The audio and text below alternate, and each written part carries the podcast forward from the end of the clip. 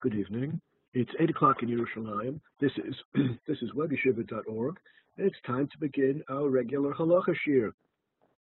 We're speaking about Kol Isha, the singing voice of women, and uh, we learned all the primary, all the basic sources, the principal sources from, uh, from, from the days of the Mishnah and Gemara and the principal Rishonim from the Middle Ages and the Shulchan Aruch. We learned all the principal sources which lead straight to the conclusion that men are not allowed to hear the singing voice of women it's true that, that the context in which the prohibition was formulated in the Gemara has to do with men who are in the midst of reciting Shema Yisrael, who are, who are in the midst of a Kedusha activity where they must focus their attention entirely upon the Kedusha. Uh, and therefore, you might think that the prohibition of hearing women's singing voice pertains only to those uh, holy activities.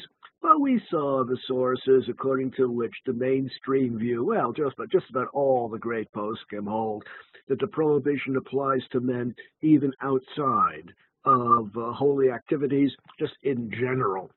Men are not allowed to hear the singing voice of women. We saw all those sources. And, and last week, we began to turn to some uh, uh, little, little tiny uh, some tiny aspects, some little room for leniency, which might exist in the words of some of the great poskim. And today we're going to broaden uh, broaden that, uh, that, that, that, that little opening for leniency and see how wide open that uh, that that could be made. Last time we finished off by looking at the uh, at this lovely text from the Shulchan Aruch Harav. The Shulchan Aruch Harav which we saw at the end of last week's class, was written by the first of the Lubavitcher Rebbe's, and the, the, this book is not only extraordinary. Well, of course, in Chabad circles, of course, in, in, in Hasidic circles, this is this is the halacha book. But even outside of Hasidic circles, this is a very important and uh, frequently quoted book, the Mishnah Brura, quotes and relies upon this book virtually in, in every page of the Mishnah Brura. You'll find some some reference, uh, some point in which he relies upon this book. It's very influential, and he said that if you, a man who is accustomed to hearing a certain woman's voice, a, a, a sister, a, an immediate relative, someone who's accustomed to hearing her specific voice, well, no particular problem with that, even if she's married and we're talking about a potentially adulterous relationship, if there'd be any hanky panky between them. Um, and uh, if he is able to totally ignore and blank out the singing voice and concentrate on uh, the prayers that he's saying or Shema Yisrael that he's saying, if he's able to, to ignore her singing voice altogether, he also said there's room for leniency. Okay, that, that's what we saw at the end of last week's class. Now let's pick up with new stuff. The Ma'amar Mordechai. Uh, Ma'amar Mordechai was written by Rav Mordechai, and, and his last name He's in the yeshiva world. They generally call him uh, Rav Mordechai Karmi, uh, but his name was not really Karmi. Uh, let's get his name spelled correctly on chat in Hebrew. His name was not really Karmi, even though that's the way it's usually pronounced in the yeshiva world. He was from France, 18th uh, century France, and uh, he was the Rav of the town of Cremieux. Let's get that spelled. There we go. The, the, the was the town where he was the Rav. And he was called Mordechai Kremyeh. Uh, but when you spell Kremyeh in uh, in Hebrew letters, it comes out looking like Karmi. So in the yeshiva world, you have to call him Rav Mordechai Karmi, or more frequently, he's just called by the name of his uh, book, also also quoted by the Mishnah Brura. Well, perhaps not on every page, but more or less every page. Very influential book. You call him the Ma'amar Mordechai, and everyone will know who you're talking about. You call him Rav Mordechai of, uh, of Kremir, and people will not know who you're talking about unless they know he's from that town in southern France, which most people don't know. In any event, let's see what he has to say. Nira, it would seem and no one told him that he had to publish this opinion just because he expresses himself in a modest way. It seems, in my humble opinion, that this is the, the position he's committed to. Ba'alma, in general, Eno asur. The singing voice of a woman is only prohibited if he is looking at her, not not just looking. There's, there's looking and there's looking. Mistakel is not a glance. He's not glancing at her. He is staring at her. He is gazing at her. Uh, he is ogling her. If, if he is if he is staring at her and paying attention to her to her song, if he's focusing on her and her song, umiskaven lenosba, and he, he's doing this because he has enjoyment, some erotic stimulation. He finds it enjoyable.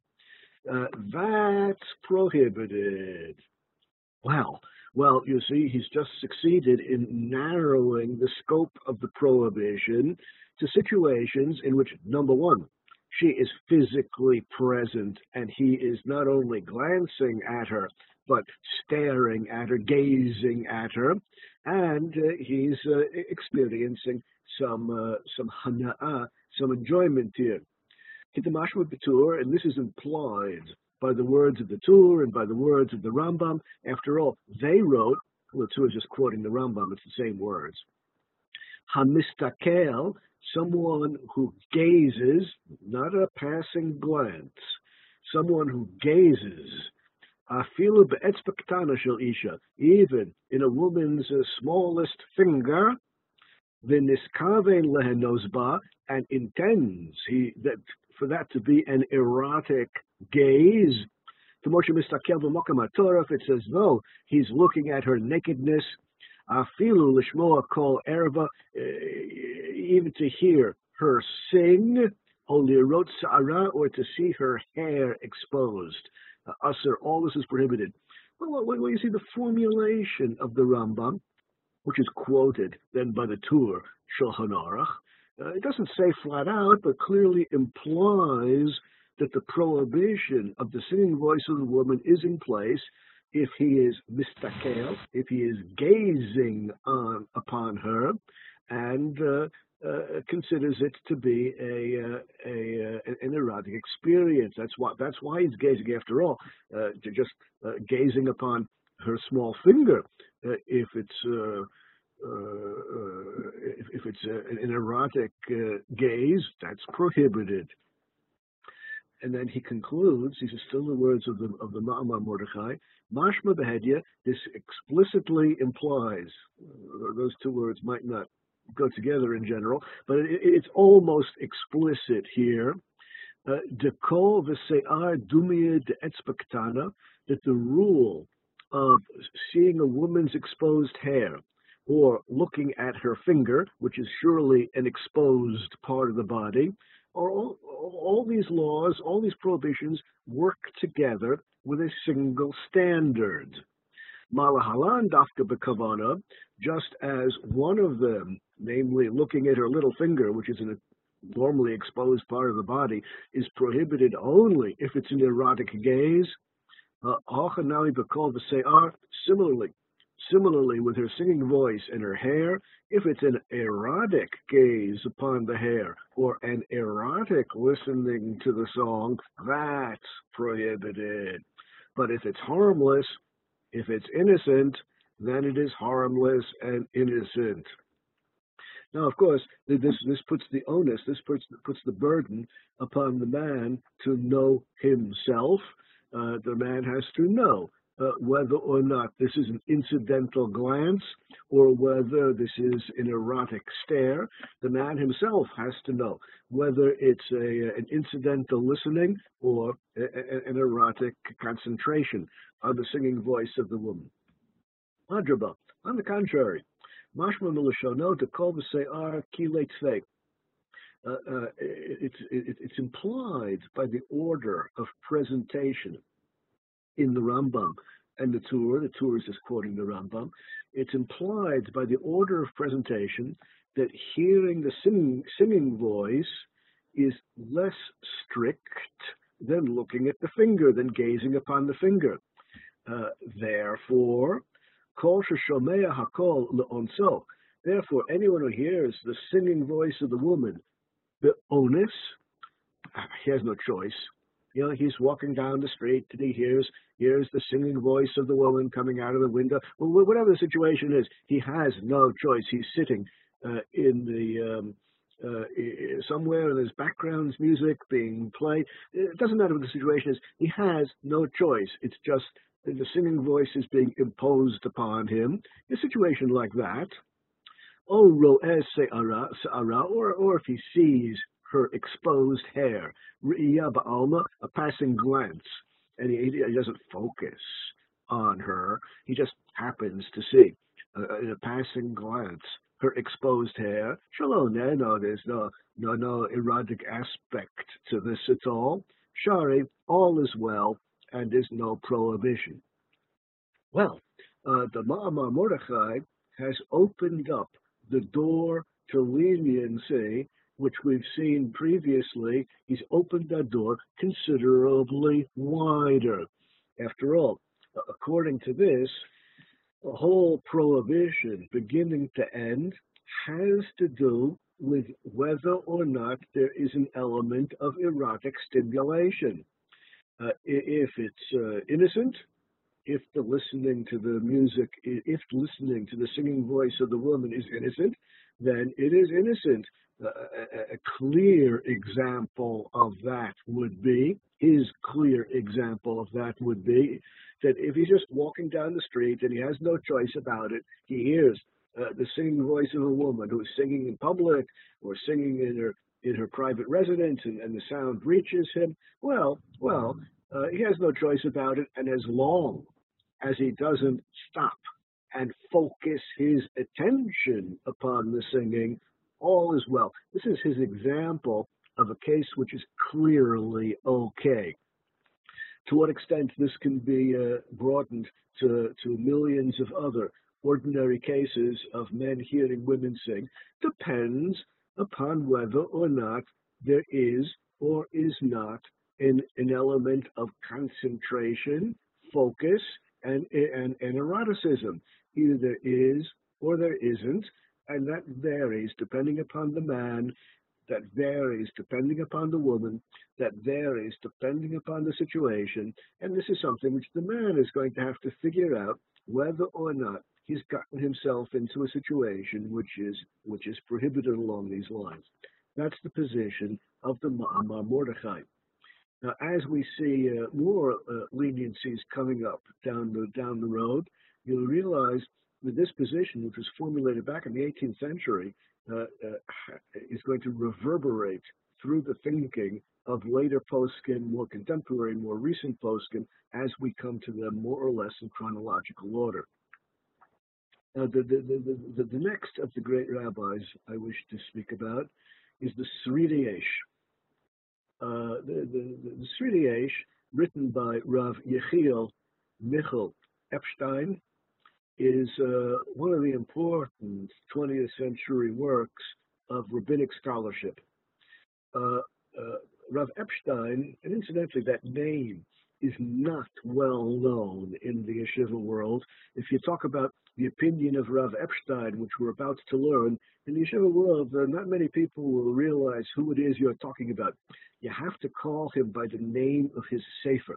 You call you, you, you say this is the opinion of the Sridei Oh, and everyone in the yeshiva world knows who you're talking about. The Sridei uh, he's known by the name of his sefer. He, he, he was uh, from Eastern Europe. He was from Lithuania, and uh, he got a job as uh, Rosh Yeshiva in Berlin. Um, this was in the in the beginning, in the first half of the 20th century, and uh, he indeed was the Rosh Yeshiva in Berlin when the Nazis uh, came to power and closed his yeshiva and uh, put him. Well, he, he, he was not put into a concentration camp. Uh, the, the reason the Nazis did not put him into a concentration camp was because he had come from Lithuania. and he held a Soviet passport. He was a Soviet citizen. And uh, the, the, Nazis uh, took all of the Jews who had Soviet passports and, and instead of putting them into uh, into concentration camps, put them into jails. Not that the jails were much better than concentration camps, but they were a little bit better. They weren't quite as bad as concentration camps. The, uh, the, the, the, Soviet citizens were put into jails uh, by the Russians because uh, put into jail by the Nazis. The Nazis intended after the war uh, to trade the uh, Soviet citizens with Russia to trade them for German prisoners of war that the that the Russians had uh, had uh, had captured. Well, of course, uh, that never happened, and uh, after the war, he was released from uh, from the jail. His health, in, in the course of his of his imprisonment in that jail, his health was irrevocably ruined. He never he never really recovered his health after the Shoah, after the Holocaust, but he, he did live for a few years he, he, he left Germany as quickly as possible after being released uh, from that Nazi jail. And uh, the last years of his life, he spent in Switzerland, in the in the town of Montreux, in uh, Montreux, in the, in in Switzerland. In any event, the name of the sefer, Sridei Remnants of the Fire. Uh, the Nazis had destroyed many of his writings. Uh, these are the writings which survived from the Holocaust, which the Nazis uh, uh, missed and did not did not destroy. So these are the Sridei, the remnants, uh, the remnants of the fire from the Holocaust. In the last years of his life, when he was living in Switzerland, he was the last of the great rabbis left in Europe after the Holocaust all the other great rabbis were either had either, either been murdered by the by the Nazis or ended up in places outside of Europe. But in Europe, he was the last of the great rabbis left, and therefore the recovering Jewish communities in uh, in Europe turned to him frequently for halachic decisions on all kinds of issues that arose in the uh, in the in the Jewish communities which were trying to reconstruct themselves in Switzerland, in uh, Holland, in all, all over. Yechiel Michel, Michel, Yechiel Michel Weinberg, Yechiel Yaakov Weinberg. No, no, you're right. Yechiel Yaakov Weinberg. You're right. The um, uh, uh, let's see what he had to say. The, the question which he's being asked, this is a tshuva, a response to a question, is as follows after the after the Holocaust, the uh, uh, there was a, a, youth group, a Jewish youth group in France called the Ezra. Uh, uh the Ezra Youth Group. Ezra Youth Group still exists today. There's even a, a branch of it in my neighborhood here in, in Ramot, in Yerushalayim. It still exists today. It, it was a, a youth uh, a youth movement, uh, rather like Akiva. Bnei, Bnei Akiva and Ezra were a little bit competitors. The um, the Ezra movement had its origins before the Holocaust in Germany, and after the Holocaust in France, the uh, the Ezra youth movement uh, gathered together uh, the, uh, the, the Jewish youth who survived the Holocaust and and tried to provide for them religious religious services. Among among the things which the Ezra Youth Group did for the for the survivors of the of the Holocaust in France was they organized Shabbatonim, where the where the young people were gathered together and they had meals together on Shabbat with Divrei Torah and they had Shiurim, the, the, the kind of activities that youth groups always did and continue to do to this very day. Now, the, uh, uh, the, the following many problems arose. One of the problems which arose is the following: the uh, the members of the youth group who were gathered together by the youth group leaders in France had originated from many different places.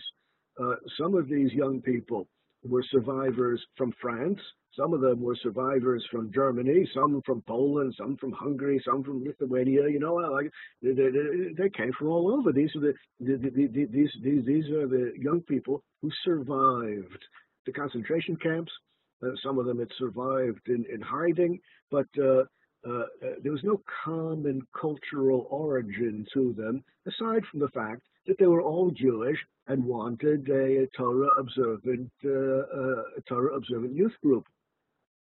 Well, in Germany, before the war, where this youth group had its origins before the Holocaust, whenever they had a Shabbaton, whenever the young people would be gathered together for a, a Shabbos together, they would have their meals together with Divrei Torah and Shiurim. But among the activities, of course, they sang Zmirot Shabbat. They sang Shabbos songs around the Shabbos table. This is one of the things they did. And in Germany, before the Holocaust, the boys and the girls, we're talking about teenagers, the boys and the girls sang together. And that was a standard practice around the Shabbos table in the Ezra youth movement in Germany before the Holocaust. Well, the, the, the youth leaders continued the practices which they remembered from before the Holocaust. And here we have in France boys and girls singing uh, uh, Zmirot Shabbat, Shabbos songs together around the table. These are, these are teenagers. Uh, and uh, the, the survivors of the Holocaust from places like Hungary and Poland were outraged because in, in, in Poland and in Hungary, Lithuania, places in Eastern Europe, uh, these young people remembered clearly that women, girls, and women did not participate in singing Shabbos, songs because the, the, the men present were not allowed to hear the singing voice of women. This, this they knew definitively from, from the way life was before the Holocaust in Eastern Europe. And here, the Torah observant, the nominally, supposedly Torah observant uh, youth group is having the boys and girls sing together uh, Shabbos Zmiros in France after the war. The youth group leaders turned to uh, uh, the Sri for advice. Should they uh, stop this this uh, practice and not have the, the, the girls sing together with the boys, or is it okay to continue? That's the question. Now, let's see his answer. His answer is as follows. Horeti, I instructed them. My answer to their question is as follows. This is what I told them to do. This Sridei Eish wrote. Uh, uh, uh, Menachem Yeshurun, the Yeshurun was the the the um, uh, uh, Uh, uh, the organization which controlled, which was in charge of all the youth movements. I, I told the administrators of the youth movements, they should continue their activities, including the singing of Shabbos songs, boys and girls together, teenagers.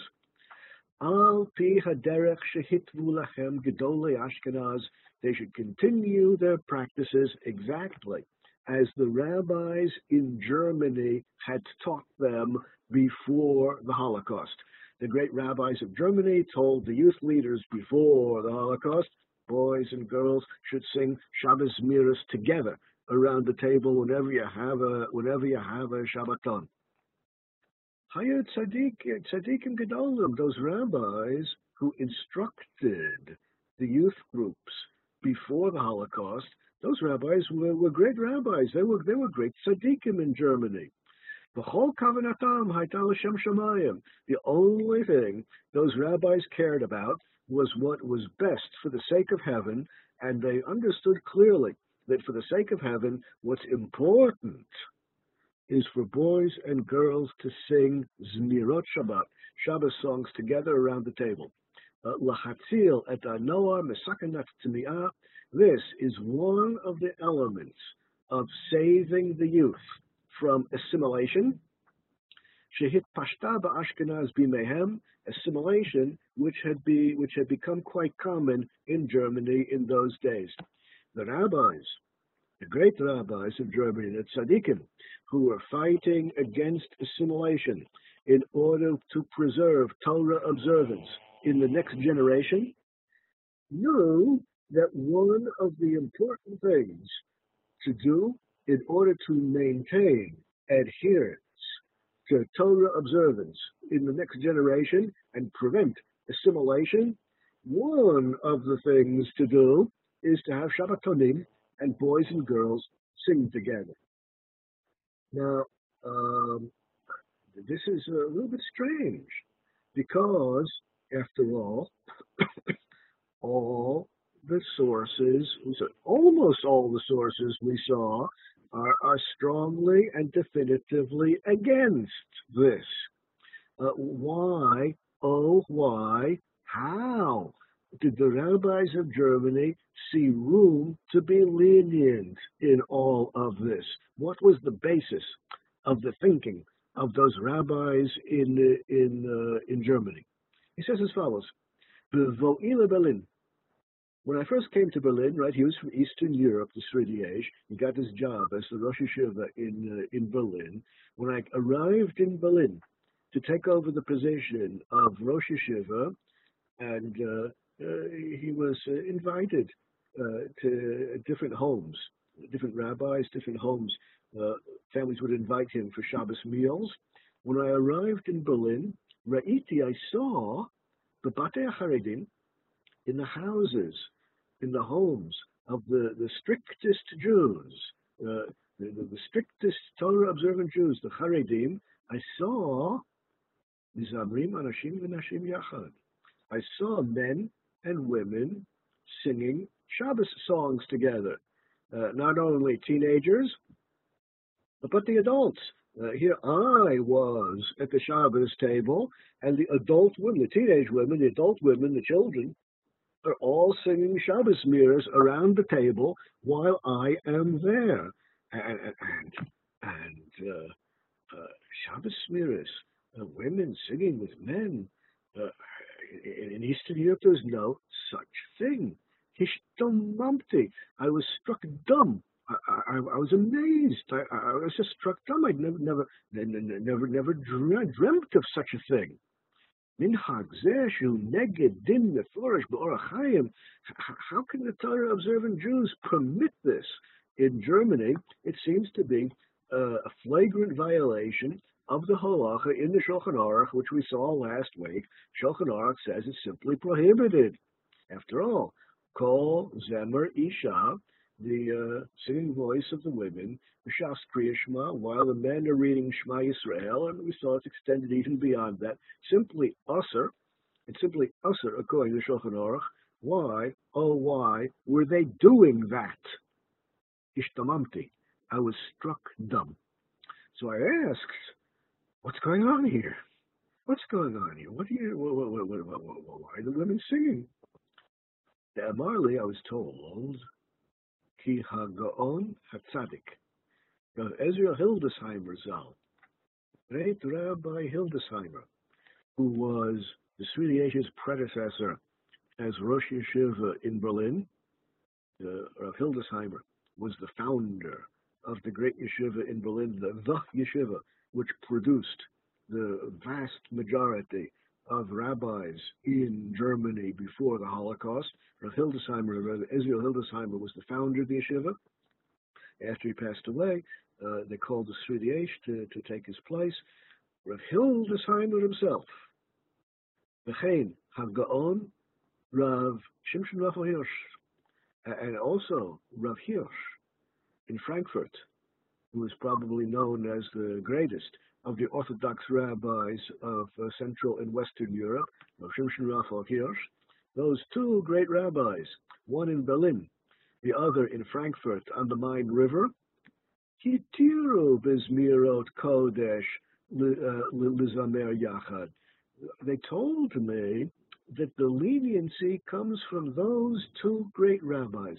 Those two great rabbis are the ones who instructed the Torah observant Jews of Germany that men and women should sing together. Atam, and the reason, Mishum Tre Kale Lo Mishtai.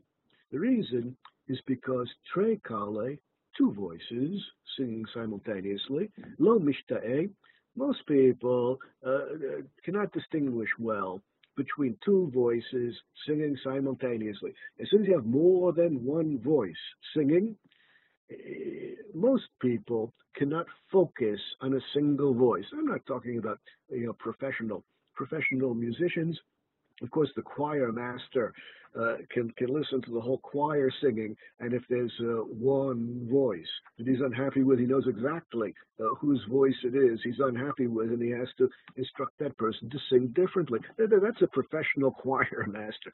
But most people hear multiple voices singing together and don't know exactly which is which and therefore, as long as you have multiple voices singing together, you don't have focus. You don't have concentration. You don't have is- isolated concentration on a single woman. yachad, since they're all singing together, ein chash isur. There's no uh, uh, reason to be uh, to be strict here. There's no reason to be prohibitive. Well, well you, you, you, see clearly the idea of the Ma'amar Mordechai, which we mentioned earlier today, reverberating in the thinking of the great rabbis of Germany. The prohibition is if the man is focusing on that particular woman, and we're talking about a kind of erotic, erotic focusing uh, with multiple women singing simultaneously, or men and women singing simultaneously, as long as you have multiple voices singing together, then you no longer, for most people, uh, you don't have any more uh, the option of focusing on a single voice uh, among the among the chorus, and that's the reason the great rabbis of Germany were lenient. Let's go one step further. Based on this, Lachain, therefore, these are still the words of the Sridei Eish, Horeti lamantige Yeshurun, therefore I instructed the uh, administrators of this youth movement, the, the, guys in charge of the youth movement, I instructed them, Lismoch, to rely al Gedoli Ashkenaz. I instructed them to rely upon the opinions of these great German rabbis and be lenient. After all, Shahayu Biki'im, Behochmas. It was the German rabbis who had expertise in chinuch, in education. The, the, the educational system set up by the great rabbis of Germany, the school of Rabbi Shimshon Raphael uh, the, the, the, educational institutions of Rabbi Azriel Hildesheimer, and the other great German rabbis were eminently successful, brilliantly successful in training the next generation to grow up to be Torah observant and to maintain Jewish traditions.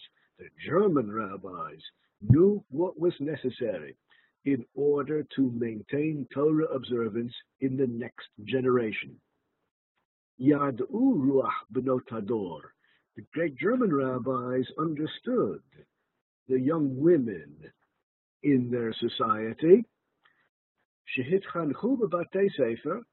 great German rabbis understood that young women, girls and young women, were being well educated in secular studies, unlike in Poland, unlike in Hungary, unlike in Lithuania, where there's no such thing as secular education for girls. In Germany, the girls were getting a full-fledged, proper secular education. Lamdu lashonot. The girls studied foreign languages and foreign literature, madaim, science, chemistry, uh, you name it. The girls were getting a full-fledged education, secular education, just like the boys. Uh, Kavod atzmi. And therefore, the girls had a sense of self-respect, though different than the sense of self-respect that the boys had. They were educated in, in exactly the same way. And indeed, in, in Rav Shimshon Hirsch's school in, in Frankfurt, the, the boys and girls in secular studies learned exactly the same material. In, in Kodesh, uh, uh, they were separated. The boys learned, back in those days, women wouldn't learn Gemara. Back in those days, the boys were given Gemara classes, and the girls were given more Chumash classes and things like that.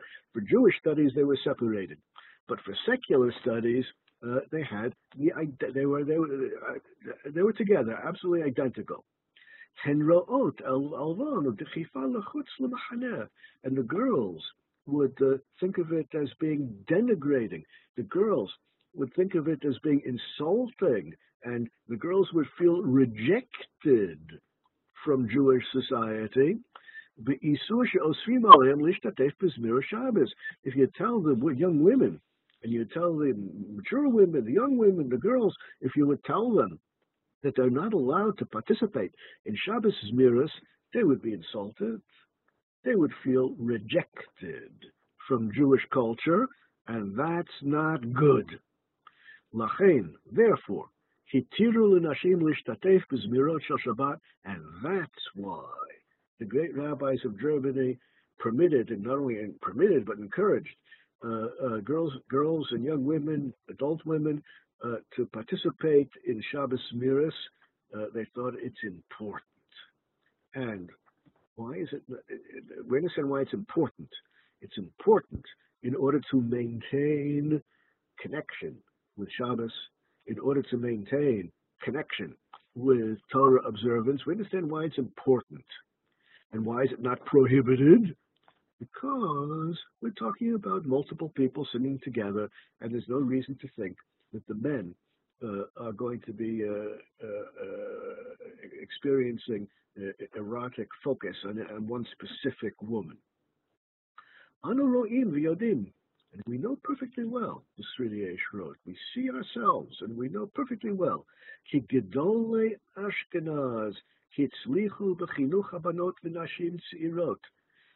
We know perfectly well, we see that it's the German method of educating the next generation, which was eminently successful in raising young girls uh, to be Torah observant and to be connected with Torah, to have spiritual lives, yoter, much more, Begdole Sharatzot, much more than other countries. The, the, the, educational system instituted by the rabbis of Germany was far more successful in maintaining Torah observance in the next generation than any other place, surely more than Poland, surely more than Lithuania, more than Hungary, more than every uh, all the other countries put together. It's the German rabbis who, who knew what had to be done, and part of the program was men and women, boys and girls, singing together Zmirot Shabbat. The Ashkenaz in Germany, Ashkenaz means Germany, the Ashkenaz before the Holocaust, Ra'inu Nashim Melumadot, Darga. In Germany, before the Holocaust, we, we, we saw plenty of educated, Torah observant women, uh, uh, with, with higher education, university degrees, and they were they occupied the high positions in society. We saw plenty of Torah observant women occupying highly educated women occupying high positions in society in Germany before the Holocaust. They were very Torah observant.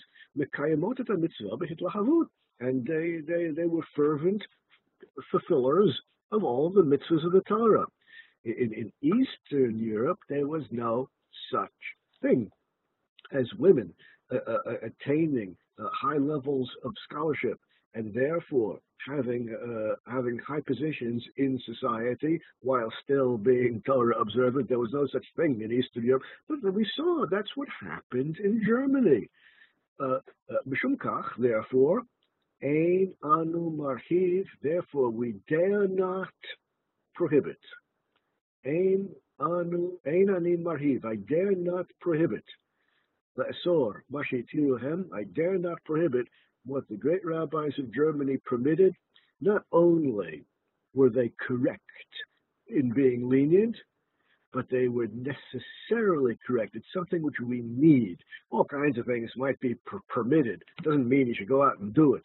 This is not only permitted, but this is something which you should do because this is part of the program which succeeds in maintaining Torah observance. In something like this, in a situation like this, ne'amar, we say, Et lasot lashem tarasecha. In a situation like this, we say, even if you come from a Jewish background in which you think this is prohibited, this is the time to reverse your position. This is the time to change horses. If, if you come from a Jewish culture in which you think this is prohibited, like many of the young people came from Poland, Lithuania, Hungary, and so forth and so on, Romania, uh, this uh, calls for a change of position in order to save the next generation for Torah observance. Well, well, the Sridei Eish is quite is quite is quite emphatic about the matter. Not only is it permissible for boys and girls, men and women, to sing uh, Zmirot Shabbat together, but that's something which they should do because that has proven itself as an important element of the program in maintaining commitment to Torah and mitzvahs. He adds one more sentence at the end of the tshuva, Makom Makom, in any event,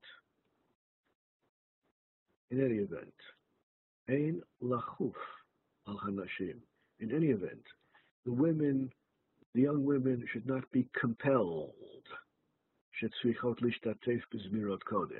Young women should not be forced to sing Shabbos zmiros if they don't want to.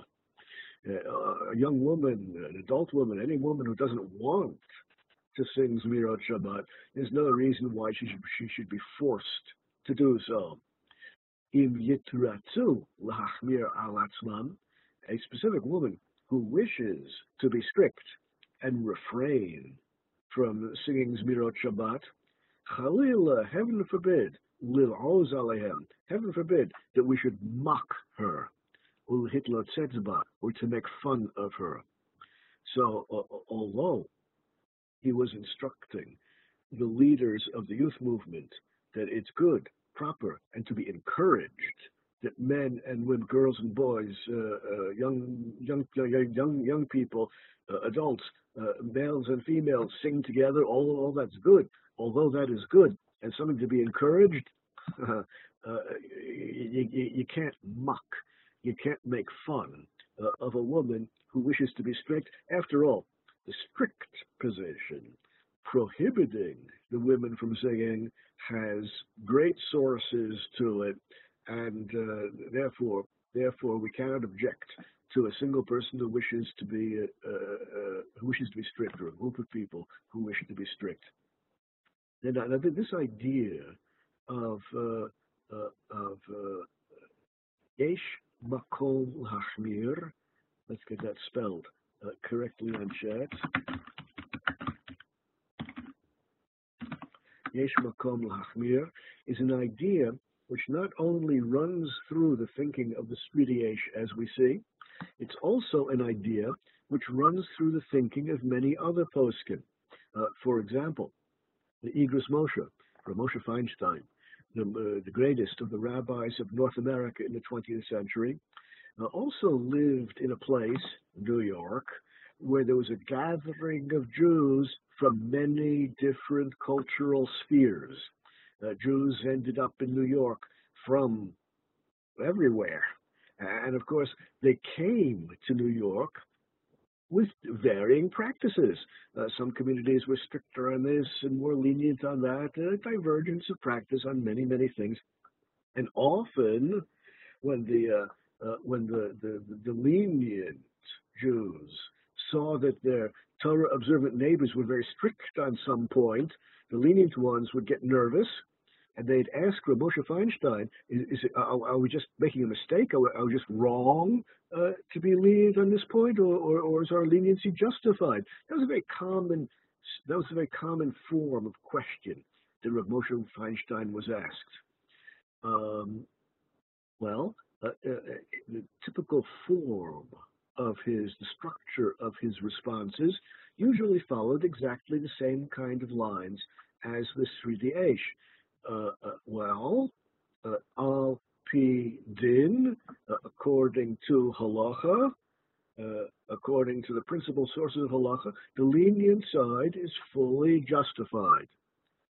But remember, the strict side also has sources to rely upon, and therefore, although it is correct to be lenient, you cannot mock and you cannot make fun of the people who are stricter. That too is a valid approach. Yesh makom lahmir, there is valid room to be strict on many many issues, on many matters, and people who choose to do so, uh, we surely uh, we surely have to uh, we surely have to be at peace with them. That's a very common approach, not only the Eish, but also Rav Moshe Feinstein and many others. At this point, we're going to turn to the next big issue, not only Zmirot Shabbat, but all kinds of songs, whether it's Zmirot Shabbat or not. And, and, and now, now we're going to turn to the question of the disembodied voice of the woman. As we have only the voice, but not the physical presence of the woman. That's a complicated way of saying that we're speaking about uh, you know radio transmissions and recordings. We're, we're, we're on, on, the recording or the radio transmission. All you all you have is the voice, but not the physical presence of the woman. Let, let's see what the what the great poskim have to say about that. First, we're going to uh, see the uh, strict opinion. Strict opinion is that uh, is represented by the Chelkas Yaakov. Uh, Yaakov was Rav Yaakov Breish. Rav Yaakov Breish, uh, originally from uh, Eastern Europe. Uh, after the uh, Hungarian Revolution, he, he, was among the many Jews who escaped from communist Hungary during the during the Hungarian uprising, and he ended up in in Zurich in Switzerland. this is what he had to say about recordings and uh, uh, radio transmissions of the singing voice of women. Voice without the physical presence of the woman. Here's what he says. Eini yodea shom heta. I know of absolutely no basis for leniency. The kol isha regarding the prohibition of the singing voice of a woman, al yedei radio, just because it's a radio transmission. That doesn't make it any less erotic. That doesn't make it, that's no reason for leniency. There, af agav besota, even though it says in the Gemara, let's take a look at the words of the Gemara for a moment, and then we'll understand how the Chelkas Yaakov relates to the Gemara, how he understands the Gemara. The Gemara says, Rava, Rava says in the Gemara, the Gemire ein yetzahara sholet ella b'masha einavrot. Uh, uh, uh, Gemire, he says. Gemire is a technical term in the Gemara, which means we have a tradition that teaches us. Gemire. We have a tradition which teaches us, Rava said, that the Yetzahara, the evil inclination, it's a polite way of saying erotic eroticism. Uh, Sholet dominates a person as a person is subject to erotic stimulation. Only with what he sees with his own eyes. Erotic stimulation enters through the eyes. That's a tradition we have. We've learned by tradition. Rava says that uh, that uh, uh, things which are prohibited by halacha because of eroticism has to do with the vision of the eyes. Well, the, this passage in the Gemara, these words in the Gemara, these words in the Gemara have only to do with ongoing erotic thoughts after the song is finished, after uh, she is no longer present, when you are alone. What Rava meant is that if you actually see the woman and experience erotic stimulation, then that will influence your thoughts, that will stay in your mind, and the erotic influence will remain in your mind even later when you are in private. Wow. But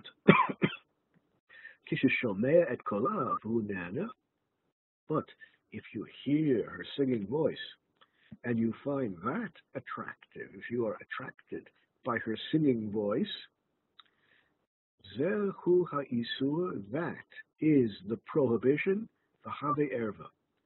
Uh, uh, there are two different things going on here, according to the Chelkas Yaakov. Visual exposure to eroticism is not only prohibited now, but continues to have impact on your thoughts later on, and the erotic thoughts will continue passing exposure to only the voice, but no vision, that can be erotic while you are hearing the voice, which is prohibited. But uh, what Rava meant in the Gemara is it's not going to have any ongoing impact on you. Ki kolech arev. After all, what the Gemara says about Kol Isha, and we saw all these sources two weeks ago, where the, pro- the, whole prohibition is learned from the verse in the Torah, which calls the the kol, the the singing voice of the woman arev, pleasant. After ein yod umakira, the the the the the, um, the singing voice can be erotically attractive, even if you have no idea who it is who is singing, and therefore the fact that she is not physically present is irrelevant. Uh, she could be behind a curtain, she could be in a house somewhere. Uh, it's the voice alone which is prohibited, and therefore there is no room to be lenient regarding uh, uh recordings or, uh, or radio transmissions. Asur. After all, exposure to erotic stimulation is prohibited even in a mirror. You don't actually see the woman in the mirror. All you see is her reflection. Doesn't matter. A reflection in a mirror can be erotically stimulating. You don't need the physical presence uh, of the woman in order to have a prohibition Shama ever here After all, in a mirror, you, you see you, you see what you see. Asur, even if she's not physically present, still seeing seeing the woman in the mirror can be exposure to something which is erotically attractive. Shmiya, as far as listening is concerned, not a mirror, but in concept very similar, uh, as far as listening is concerned, hearing is what's prohibited. And, and, and hearing a radio transmission is in concept analogous to seeing something prohibited in a mirror, not physically present, but you see it in the mirror, not physically present, but you hear it coming from the radio or the recording. Uh, Gamkein, Afsha Bershuso, and this is true whether she is present or not, you don't need her physical presence in order to have a prohibition of eroticism. Uh, the Afgam Kishaena Roeota, even if he cannot see her, de Ikabakani Ashmiya, since the prohibition is hearing the singing voice, well, whether you can see her, her see her or not is irrelevant. Uh, whether she's physically present or not is irrelevant, and therefore the, the singing voice of women is uh, equally prohibited in person and in recordings or radio transmissions. Disembodied voice is equally prohibited with uh, hearing the song in the presence of the woman. That's the strict position which is uh, formulated by the Chelkas Yaakov, and uh, many rabbis today continue to uh, uh, to embrace this strict approach. Now let's look at the lenient position regarding recordings and so forth and so on, recordings and radio transmissions. The, the, the, the lenient position is that of the Tzitz Eliezer. Rav Eliezer Yehuda Waldenberg.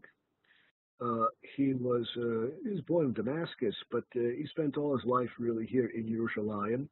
He was for many, many, many, many, many years the head of the Bet Din Gadol, the uh, the leading rabbinic court of the chief rabbinate here in Israel, uh, and uh, he's the author of this series of volumes, series of volumes of the Chuvot, the Tzitz just forget the, the, the, last volume was 21, uh, uh, a total of 21 volumes, and we're quoting now from the fifth volume.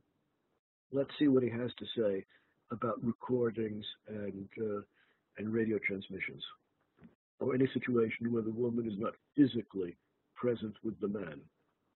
Uh, Hashalokanegda, if he's not in her presence, Hakol Bavad, Ushin Nishma, it's only her voice which he hears.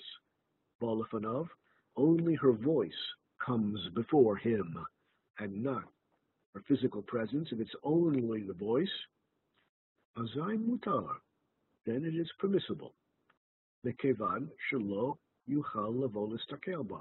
Because if she's not physically present, there's no way that he can look at her. If he's if he's not physically present, then it's simply impossible for him to gaze upon her. There can be no erotic gazing if she's not there. Uh, so if it's only the voice, only the singing voice permitted. Now we have to understand the reasoning behind this. Let's see how he explains it. Odzot, further. Kishahakol hu al radio, if the voice is coming through a radio transmission, tam nosaf, there's an additional reason to be lenient. Not only because he's not physically present, but here's a whole new reason to be lenient with radio transmissions. Latir would be permissive, mipnei because Eze call Isha Mamish. Turn on the radio, you listen, you turn on the radio and you listen, you are not hearing the voice of a woman. You are hearing vibrations created by the loudspeaker in the radio.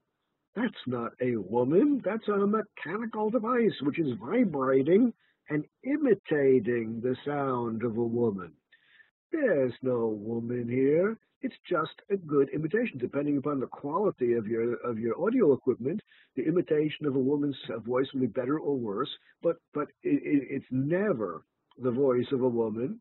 It's always just the vibrations in the air created by the loudspeaker or the or the earphones, but it's not the sound coming from the vocal cords of a woman. There is no woman. There is no woman's voice here. All it is is mechanical vibrations of a of a uh, of a, of a loudspeaker or earphones, and that's not erotically attractive. Ella ovrim keshetef uh.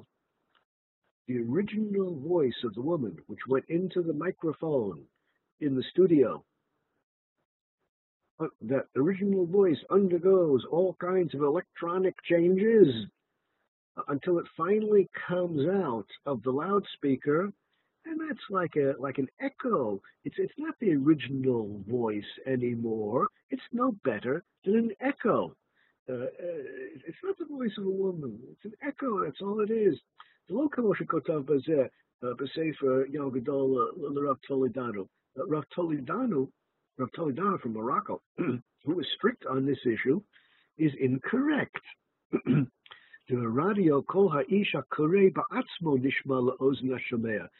Rav Toledano incorrectly thinks that somehow the voice of the speaker on the radio or the voice of the singer on the radio, somehow that voice travels through the wires and comes out the other end. That's not what happens. Eno, that's simply not correct. Uh, it's not like uh, it's not like a long garden hose where where where, you sing, speak or sing into one end of the garden hose, and at the other end, it's it's that voice coming out. That's not the way radios work. It's a it's a whole new creation. The voice you hear, the sound you hear, is a whole new creation, not a woman's voice at all, just a machine vibrating. Well, we're beginning to see why the Eliezer is lenient about disembodied voice of the woman. We're going to pause at this time, and im yirtzeh Hashem, next time we will complete this topic. Until then, I wish you a good week and eventually a Shabbat Shalom. I look forward to seeing you all again next week. Till then, Shalom, Shalom.